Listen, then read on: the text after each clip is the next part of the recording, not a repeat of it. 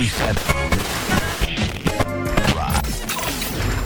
Broadcasting around the world, online at PressBoxRadio.com, and to great radio stations throughout the state of Alabama. This is the Press Box. I hope you guys know how much fun we have doing this. Mike Grace, Chris Stewart, JD Byers. We get to come to you a couple hours every day and uh, just do what we love to do talk about sports. And we, have said this, Chris Stewart, uh, part of the greatest part, I guess, about this show is that certainly we get to talk to uh, guys and gals who are part of the industry, part of the sports world, covering yeah. it either via a broadcast or, or uh, online newspaper, whatever the case may be, coaches, etc. Uh, but a lot of these guys just become friends over the years because we spend time with them in a press box here, there, or everywhere. And our next guest is one of those. I, I, I mentioned that only because when I texted this guy about today's interview, his immediate response was anything for Chris Stewart. Uh, did, did he have the right Chris Stewart? I, am pretty sure. Yeah, question. I'm pretty sure. Yeah. Uh, are you are you guys really buying that? That's good. I like that. You did. You're a heck of a car salesman, still, Bob. Nicely done. anyway, good to be on with you guys voice, today. The voice of the Tennessee Vols kind enough to join us, and I'll tell you when we we started talking about putting this show together, calling it what we do, it it really reminds me of the deal that um, that we did in Nashville a few years ago at the SEC basketball tournament, where you, me, Joe Fisher, who was there? Wasn't there another guy plus the the moderator? Uh, was just the three see. of us? Who else was there? Yeah, it oh, seems like Chris there was Blair. another, another guy, Blair. but I can't remember. But yeah, we had four or five guys up there.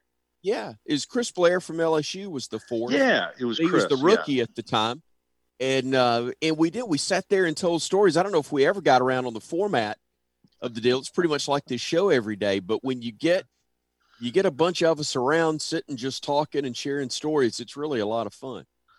Yeah, there are a lot of great stories out there. And Brett Doherty was uh, 104.5 the zone there. I, he was the moderator, so we we had enough uh, enough story. We could have we could have been there for a couple hours, but yeah, that was fun.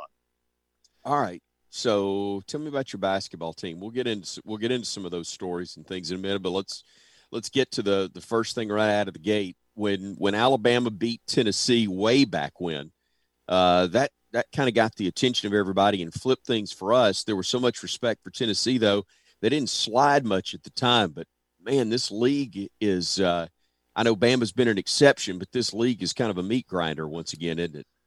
Yeah, it is, and you know, you never know, and I don't know whether how much the the COVID protocols and all those things uh, go into the ups and downs of some of these teams, but uh, you know, it just seems like you get a beat on one team and all of a sudden they get slapped around and can they bounce back? It's it's really been up and down for a bunch of teams, and I and and a bunch of these teams are going to have to play well these last two weeks to to fight their way into the NCAA tournament. So, but you're right that that Alabama game, Tennessee came through the regular season, of course, picked to win the SEC. And so there was so much optimism. You got John Fulkerson coming back. Yves Pons decided to come back, and then you've got these two freshmen that everybody's been chomping at the bit to see. And uh, Tennessee was really good in the non-conference games. I mean, they beat a really good Colorado team and beat a Cincinnati team that's turned out to be not quite as good as everybody thought they were going to be. And so you're thinking, well, you're going into SEC play, and you're just, you know, how many games can you win, and can you be a number one seed, and all that kind of stuff. And then Alabama came in and just kind of exposed Tennessee, spread them out, and uh, didn't let them use their help defense like they've done against everybody else. They got back defensively, and Tennessee couldn't run. So it was one of those games that kind of exposed Tennessee a little bit. I think in the long run, it, it helped them because it showed them that maybe they weren't quite this dominating juggernaut that everybody thought they might be.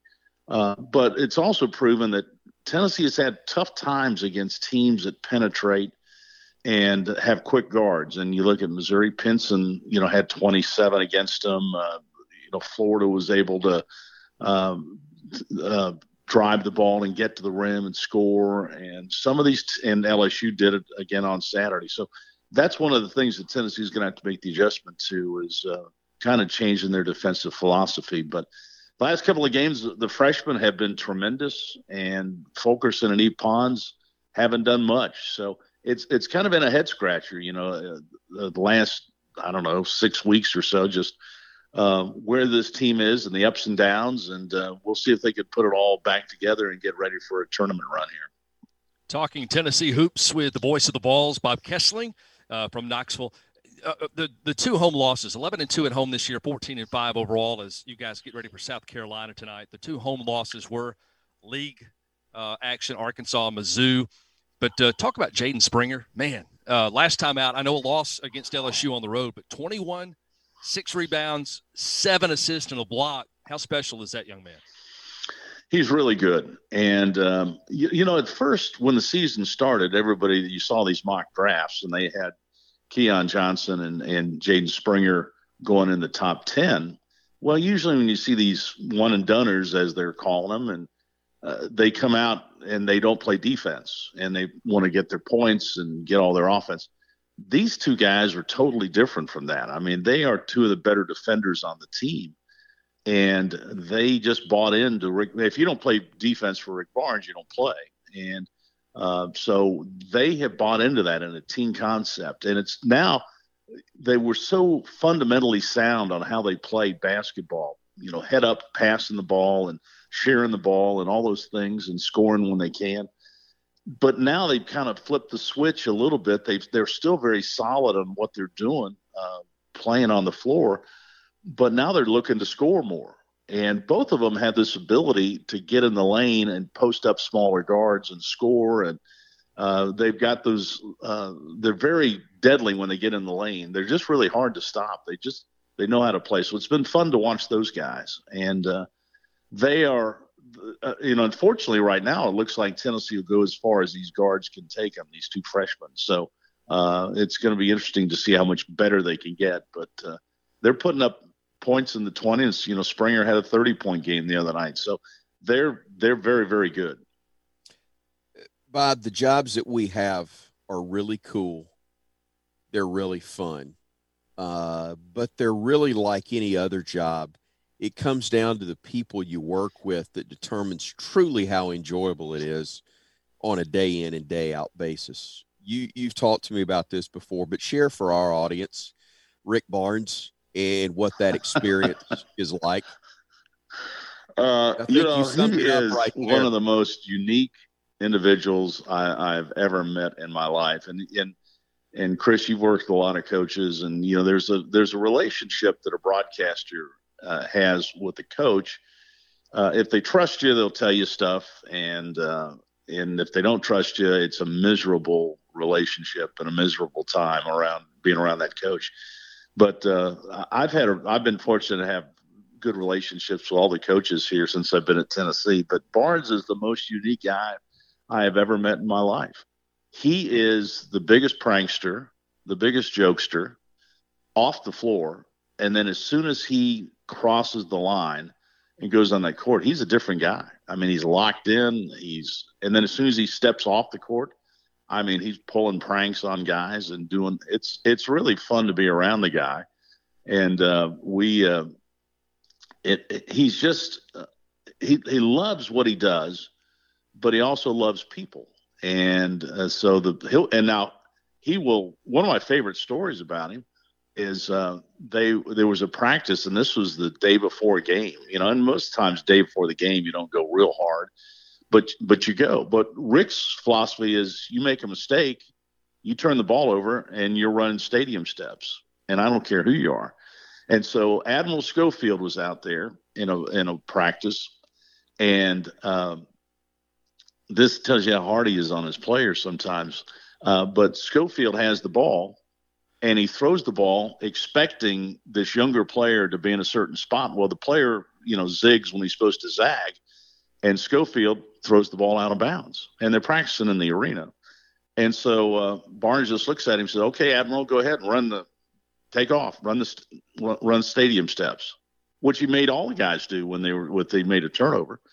But Admiral's looking and saying, oh, wait a minute, I'm Admiral Schofield. I, wait, what are you talking about? And then he goes to look at, well, that guy was in the wrong spot. It's not really my fault. And Barnes goes, well, you threw the ball. It's your turnover. Take off. And Admiral kind of looked kind of disgusted. And all of a sudden, Barnes goes up to him and said, Admiral, roll your eyes at me one more time. Go ahead. See what happens. Go ahead. Roll your eyes at me one more time. And all of a sudden, Admiral said, I'm sorry, and took off running. So that's kind of the respect the players have for him, and they all see him getting better. But yeah. when he's off the floor, it's you know he'll ask you what uh, you know what are you doing after the game? Do you either do you work? You know what you know what what do you do all day? What kind of movies do you watch? I mean, he's always doing something. What are you going to get your wife for Christmas? Did you get you know did, did are you cheapskate and all that kind of stuff? It's it's just constant and it's and it does it on the air too when we're on the air. I mean at the end of our show uh, our post game show with him bert and i will talk to him and it's kind of must listen radio because you never know what tangent he's going to go on. Now if they lose uh, it, it's all business but if they but they win especially a big game then he's gonna he's gonna ask you some bizarre questions but uh, it's a lot of fun. He keeps it fun that's for sure. Has he ever asked you if you like gladiator movies He's more of a that's gunsmoke my, guy. That's my okay. That's my uh, that's my airplane ref, reference for the day. Oh yeah, yeah. No, he he's all gunsmoke. He uh, and all all these Have Gun will travel. He watches westerns at night. So James when he, when, when, he can't sleep after a tough loss, he watches Miss Kitty and uh, Festus and all that stuff. So anyway, you know, he's good. He's really good, and he's a great coach too. I mean, he really it's amazing how good a coach he is and how these players develop and how he's brought these freshmen along this year has been really remarkable. And uh, you know, you didn't see it the the fact that these guys might be one and doneers back in January, but you see it now because they've just gotten so much better. And both of them will tell you that they've learned so much basketball from him and how to play the game. You know, a lot of guys just go out there and you know go do what they've done since they were in high school. But at this level, you've got to learn how to play the game. And both these guys are saying that they've really learned that. There are some guys, though, we're talking to Bob Kesling, the voice of the Tennessee Vols, there, there are some guys that the longer they stay in the business, the less respect you have for them. Rick's one of those that he's really had some changes in his life. And if you would relay one story uh, that I'm thinking of, and I and I, I think you'll know where I'm going, that involves your your SID. Tom Satkowiak uh, mm-hmm. told me told me the story, and, and, Rick went through a major major change in his life, became a Christian, uh, and realized that he was not the same guy now that he was in. Didn't really like, in some regards, who he was in terms of how he treated players and people. But man, Tom Tom had a conversion experience in his life too. Got baptized, and on a game day, Rick shows up at the church. Mm-hmm. Yeah, yeah, they had a Sunday game, and uh, Tom was uh, when when when Rick first met Tom, he would and he and he and he challenges everybody a little bit, and, and he doesn't go overboard with it. But you know, he'll ask you, "Are you a Christian? Are are you religious? Do you you know do you read the Bible? Do you are you know do you do you have faith and they, and and he'll challenge you a little bit and if you don't why not and you know what what directs your life and what and he does it because he really is interested in people. And so tom had kind of told him that well, he'd kind of fallen out you know and, and, he had some tough things going on in his life. And and uh, so suddenly rick starts giving him bible verses and and and uh, you know, challenging tom you know what does this mean and how does this fit in your life and this kind of things. And then suddenly tom has the the uh, um, liver problem and uh, has to have a transplant. And uh, I mean, he was on the verge of he he wasn't going to make it if he didn't get you know And when you get on those organ donor deals or when you you're a recipient. Uh, the way it works a lot of times is they put you on a list, and whoever is in the worst condition gets the transplant. And so you, uh, although you might be third on the list, if there are people worse off than you, they keep getting it ahead of you. And so Tom had been on the list for a long time, and his health was getting worse and worse and worse. And uh, suddenly he gets the call that they've got one for him, and so he he had he had a bag packed in his car constantly, just in case he got the call. And he had to go to Nashville to go to Vanderbilt to, to get the transplant. And uh, so he gets the call, and he goes, and uh, uh, so he's in the operation. Of course, it's a long operation, and uh, Rick Barnes was there in the uh, waiting room with Tom's wife the whole time. never left. Wow. And um, it, this was during the you know during the season, so it was a remarkable story. But the other one was the the fact that uh, he, Tom eventually decided he's going to get baptized, and this was before he had the transplant, but he's going to get baptized, and it was uh, at a church kind of close to campus, and um, so um, they had a shoot around that morning. Of course, it was a Sunday game. Had a shoot around that morning, and then the game was at uh, one o'clock or something like that. Well, you know, the church service is at at, at eleven or ten thirty, and so um, they get ready to do the uh, um, the baptism. And Tom's sitting there with his wife, and suddenly Rick Barnes comes in and sits next to him and said, Well, coach, what are you doing here? I said, You got shoot around and stuff. And he said, Well, what are you doing here? He said, Well, I'm going to get baptized. Well, don't you have your staff? He said, Well, yeah, I've got my staff. They're they're getting the game set up. He said, Well, same thing with me. I got my staff. Said this is much more important than basketball. And so he they did the the baptism, and then Rick gets up and goes and gets beats up with his team again. But that just kind of tells you the you know where he's really based and in, in, the core of his relationship and his personal life. Bob Kesling's the voice of the Tennessee Volunteers, and there's two good impact uh, on two great men, iron sharp, sharpening iron. Uh, we, have got a few minutes left here, Bob. Tell, tell me about the impact on your life, your career. John Ward, the legend, and I remember when you took over. You know, kind of like the, what has happened at Auburn now with uh, three generations after Jim Fyffe touchdown. Auburn still lives. I still love tuning in right before kick and, and hearing football time in Tennessee. Yeah, John uh, is still a guy I think uh, that people revere here, and uh, people, um, you know, grew up listening. And of course, you know, some of those longtime radio voices uh, had such a special bond with their audience because the games back in the '60s weren't on television, and so, and even in the early '70s, they weren't on TV. So the only way you could follow your team was listening to your announcer. So there were a bunch of guys you know, John Forney, you know, was in the same boat. And just go down the list of all these Larry Munsons and these other guys that just had such a bond with their audience. And John was that, you know, John was, uh, he was in advertising. He wasn't a full time broadcaster.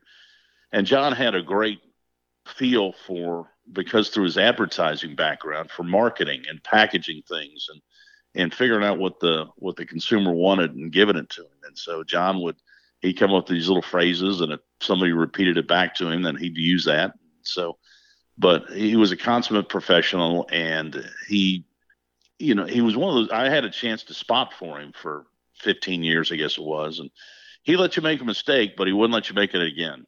And so, uh, but he he wanted you to try and do things and make the broadcast better, and uh, but he pushed you, and uh, I learned a lot sitting next to him for all those years, and then he was so supportive of uh, you know me not only when I was uh, came on the Vol Network, but you know when I left the network and went to work for Jefferson Pilot for that decade or so, whatever that was, he was still very supportive. And you know, two guys that worked for him, me and Mike Keith, um, went on to you know Mike's the voice of the Tennessee Titans, and of course now I've got this job. And you could tell that John was really proud that two of his guys that came up underneath him you went on to have success in this business. So he was, uh, he's still a legend. I mean, people still uh, talk about him and, and, you know, they can quote his big calls and all those type things. So he, has been a, he's got a very special place in the history of Tennessee football. We'll always remember give him six. That's right. That's it. The classic John That's Ward. Right. Bob Kessler. Hey, let me give you one one little quick thing before I get out. I, Thirty I, seconds. I Thirty seconds. Go. Yeah oh, what the Lady Vols have been doing. They they played at Texas A&M, went to Houston, got snowed in, uh, couldn't get out Sunday night. Monday they're in the hotel and they don't have any power. They stayed there all Monday. Tuesday they uh, had a workout in a ballroom and they finally got home last night. And now they got to play South Carolina on Thursday. How about that week? Just another day in the life. Bob, thanks so much for your time, buddy. Appreciate it. Bob, See you guys. Bob Kesling on the Press Box Hour 2 is just around the corner. Stand by.